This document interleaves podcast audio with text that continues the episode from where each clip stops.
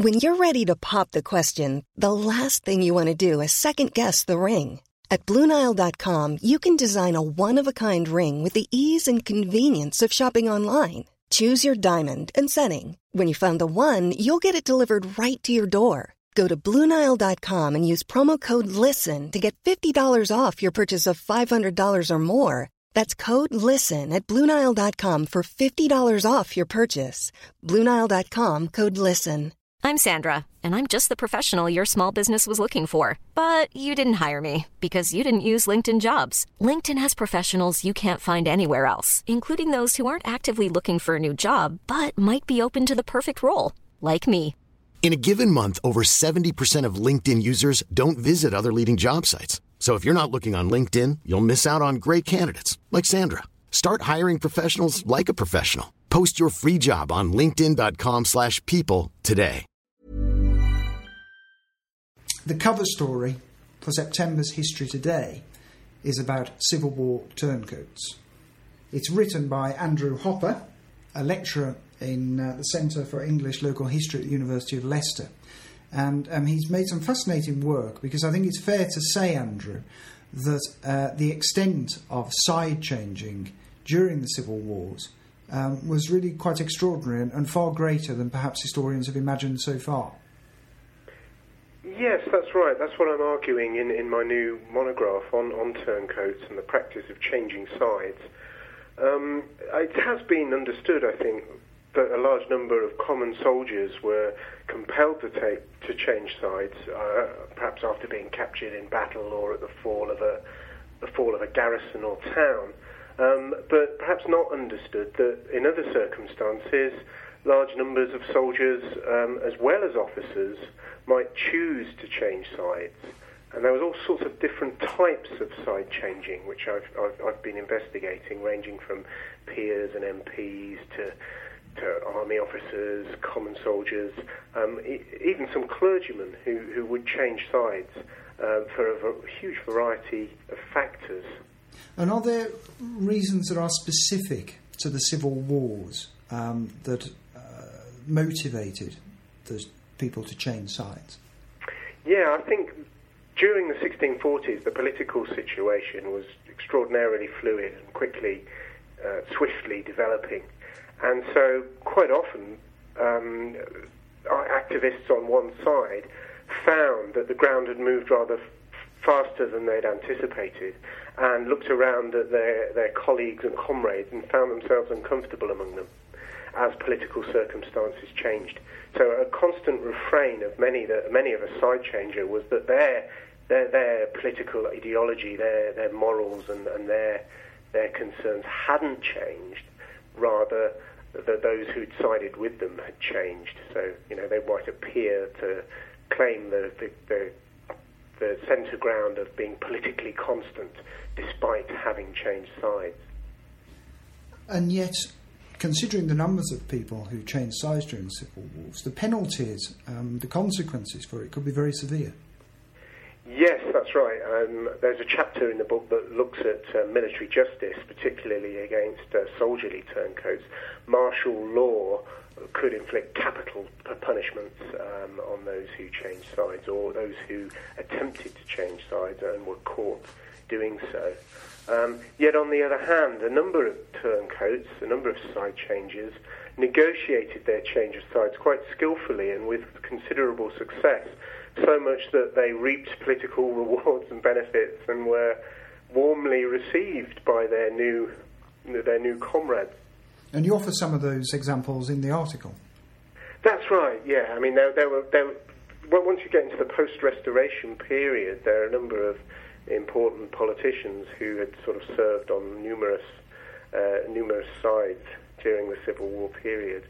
Um, you know, a good, a good example would be, say, Anthony Ashley Cooper, who eventually becomes Earl of Shaftesbury, and he began as a royalist and then turned to the parliamentary cause, and then, of course, supported the Restoration, and later became a Whig. So, uh, political allegiances, I think, in the 17th century were fluid, and, and the civil wars were because of their scale and impact, they had a transformative influence upon how allegiance and loyalty was was negotiated and recognised thereafter.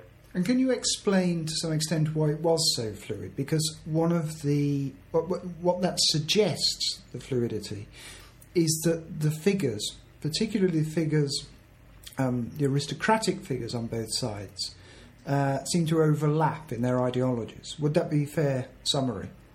Yeah, I think, I mean, it's long been argued that the moderates in both camps perhaps shared more in common with each other than their, their, their, their extremist counterparts uh, on both sides. And quite often you get side changers who are very alarmed by the direction they feel the war is appearing to take, and that they backed the wrong horse in terms of the goals of preserving stability and good government and, and, and good sense and, and traditional means of, of, government, and therefore felt impelled to change sides for, for quite ideological, quite um, you know, quite uh, reasons that were, were quite sort of passionately held, and, and, and they weren't necessarily changing sides just for, for advancement or opportunism or, or all the, the usual accusations that are, are thrown against turncoats. I mean, indeed, the term turncoat is quite a pejorative one. Um, and historians ought to be careful of when looking at side changes um, in assessing their, what their motives were, because sometimes it's really quite unclear and difficult to unpick. And we've talked about the aristocrats there and given some examples there, but were the motivations different for the ordinary foot soldiers? Yes, I mean it has long been argued that the uh, the, the impressed rank and file recruit would have had far more basic concerns of survival, food, rations, pay, shelter, these kinds of things. Um, and that, yes, that's true to some point, and soldiers might change sides uh, to attain better conditions. But I hope that I've been able to demonstrate that some pretty minor, sort of, you know, pretty humble figures from pretty sort of low-born backgrounds um, either actively chose to change sides or or actively chose to frustrate the treachery of those who were seeking to change sides and were capable of political ideas and actions themselves. Um, and, you know, and some of them were indeed marked out by conspicuous loyalty for, for sort of foiling plots and conspiracies. And what sort of percentage of the people on both sides were there ideologically? I know that's a very different question, uh, a very difficult question to answer there, but because the, the, the accounts of, of turncoats and, and, treachery suggest that people were fluid, there must also have been groups of people on both sides who were deeply committed to the cause. Absolutely, and it's, it's very, very difficult to quantify uh, percentages or numbers of turncoats. I don't think we'll ever reach a definitive uh, percentage or statistic of, of, of, how prevalent the phenomenon was um, because partly because of the problems over defining what constitutes a turncoat. Um, but I think it, but, but, I've been able to demonstrate that it was more uh, widespread than we, we, we thought, and that certainly the more sort of extremely committed members of both coalitions tended to be the most aggressive, the most vitriolic um, against the turncoats from their midst who, who change sides and join the enemy. And one of the really fascinating bits about the article is uh, the illustrations of the source material um, that, that, you, that you gathered much of this information from. Um, was this a key topic within uh, Civil War Britain, so far as the printing presses go? Oh, absolutely. Um, the, all the, the serial news books run multiple stories about side changes, defections, um, and tended to try to predict uh, the political outcomes that would ensue. Um, the, the, the news books were full of it. They were full of the pejorative language that was used to describe side changing, um, but there was, of course, the double standard at the heart of it, and that, that they would praise those who joined their side and vilify those who joined the enemy. Mm-hmm. Um, and it, we, we see the kinds of language, I mean, a very colourful language that are used that, that's used in the news books, you know, allegations of, of, of, of baseness and treachery, and the term Judas is, is, is used a lot to describe side changing.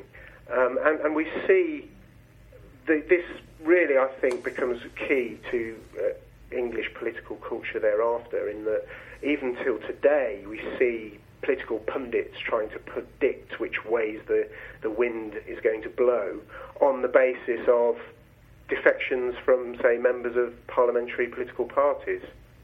So, the, yes, the, the, the press had an absolute field day with, with this topic. And of course, we tend to think and, and associate the words turncoat and treachery together. But one could argue that the, the, the, very end of the Civil War was brought about by one of the greatest turncoats of all, General Monk. Yes, it's well, I've not uh, written a great deal about Monk in the book because this, if you, if you can call it a defection, it's happening in very changed political circumstances. You know, in, in early 1660, and I think perhaps this this this period deserves a separate study in itself entirely. You know, how former parliamentarians, um, what role they played in the Restoration, how they came to terms with it thereafter.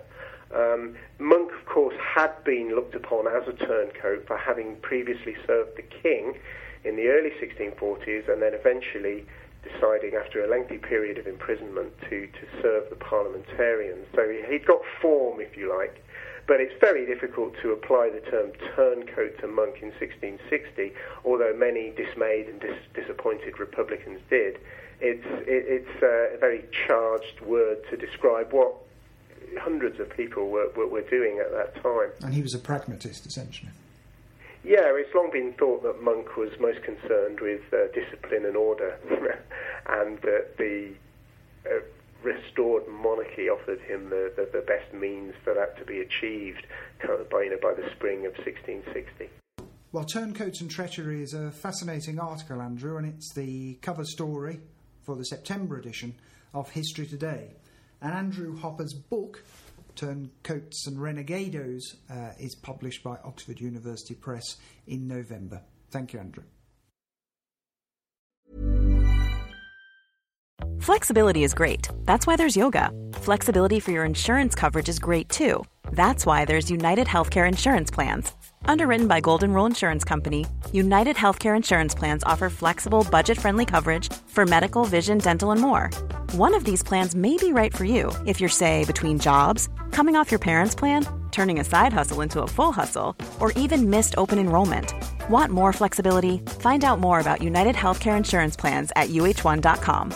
Planning for your next trip? Elevate your travel style with Quince. Quince has all the jet setting essentials you'll want for your next getaway, like European linen, premium luggage options, buttery soft Italian leather bags, and so much more. And it's all priced at 50 to 80% less than similar brands. Plus, Quince only works with factories that use safe and ethical manufacturing practices. Pack your bags with high-quality essentials you'll be wearing for vacations to come with Quince. Go to quince.com slash trip for free shipping and 365-day returns. Hi, I'm Daniel, founder of Pretty Litter. Cats and cat owners deserve better than any old-fashioned litter. That's why I teamed up with scientists and veterinarians to create Pretty Litter. Its innovative crystal formula has superior odor control and weighs up to 80% less than clay litter. Pretty Litter even monitors health by changing colors to help detect early signs of potential illness. It's the world's smartest kitty litter. Go to prettylitter.com and use code ACAST for 20% off your first order and a free cat toy. Terms and conditions apply. See site for details.